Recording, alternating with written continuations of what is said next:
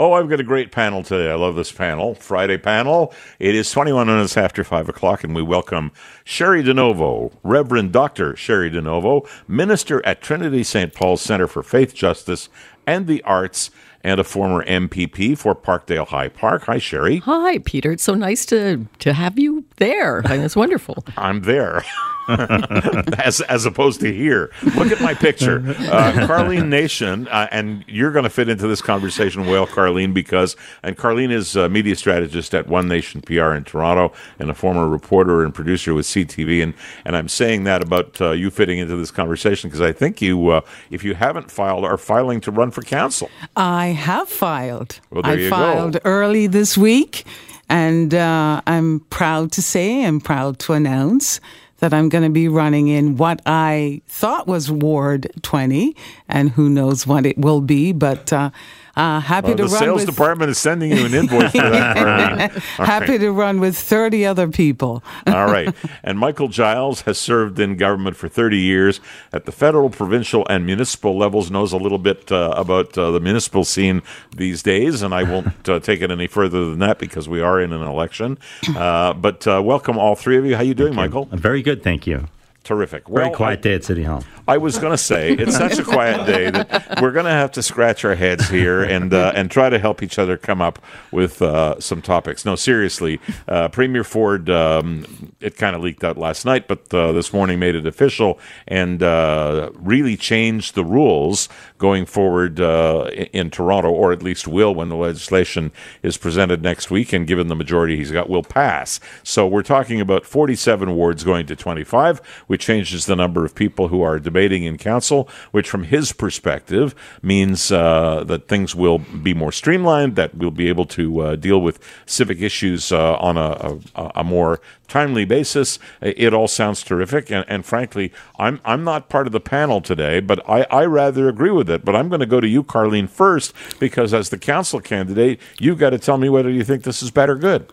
I agree with Doug Ford one hundred percent on this, and I know it's going to have a huge impact on um, the way I run and my ability to compete, because I'll be running in a bigger a bigger ward, if you will, against many more people. Mm-hmm. At the end of the day, Doug Ford described this as a dysfunctional city council.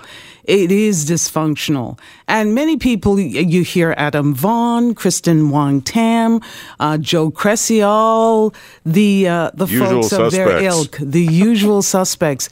The sky is falling. It's the end of democracy. Vindictive. Oh, it's a disgrace. Going on and on. No, it's not.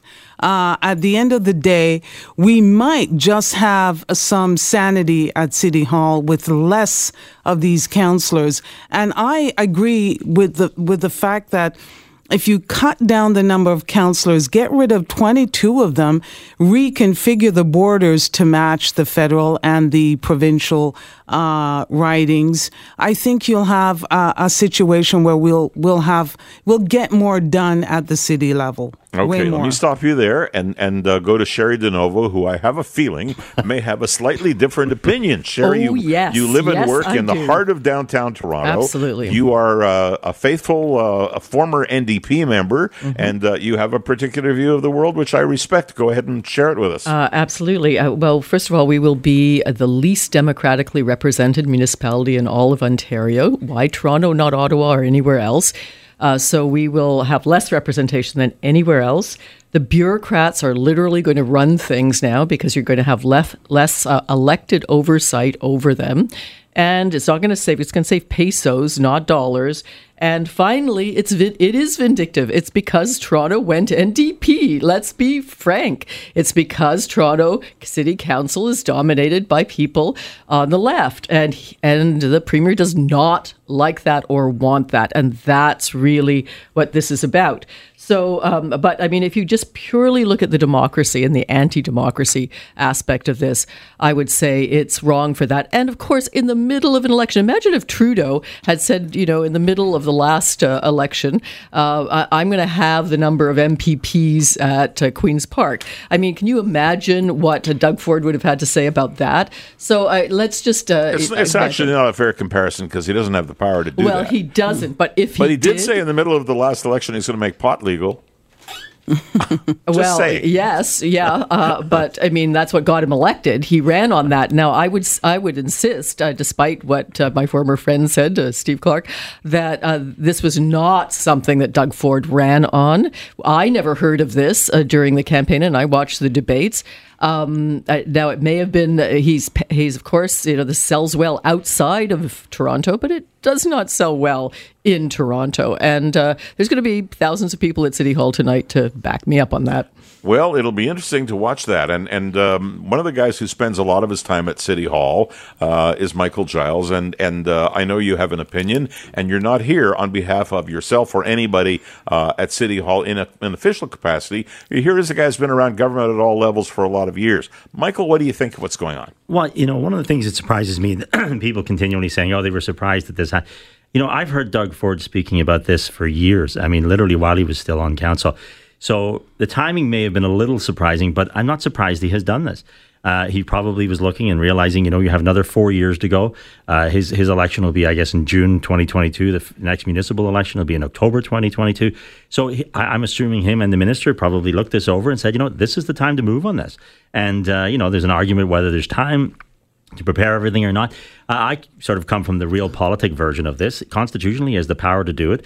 He obviously has the will to do it, and he's obviously been talking about it for a very long time. So when you combine all of those three things, he made the move. Well, you know, uh, and, and Cheri, you can uh, chime in on this because I think we've both been there. Uh, it, it's pretty standard for Queen's Park, and probably it's it's safe to say any government that runs a four-year term and, and is a broadly based government, so provincial at least, and, and indeed federal, to take the stuff that might not go over so well and do it really early in the game. Oh, yes. And I, and I think uh, uh, politically, of course, that's the smart move. Uh, and that's exactly what they're doing in the summer, no less, uh, which is pretty unprecedented, too. Um, so I, I get it from, from their point of view. I, I just... Uh, I think that, you know, the this, this is not going to be easy. Um, and it, in terms of consultation, I mean, it, it's very interesting to compare and contrast this with, for example, the changes they made to the sex ed curriculum, where, oh, we didn't get enough consultation and we're going to, you know, consult until the cows come home on that. But go ram this through with no consultation. I mean, at least, and, and and I think, you know, you really see the regressive versus progressive conservative here.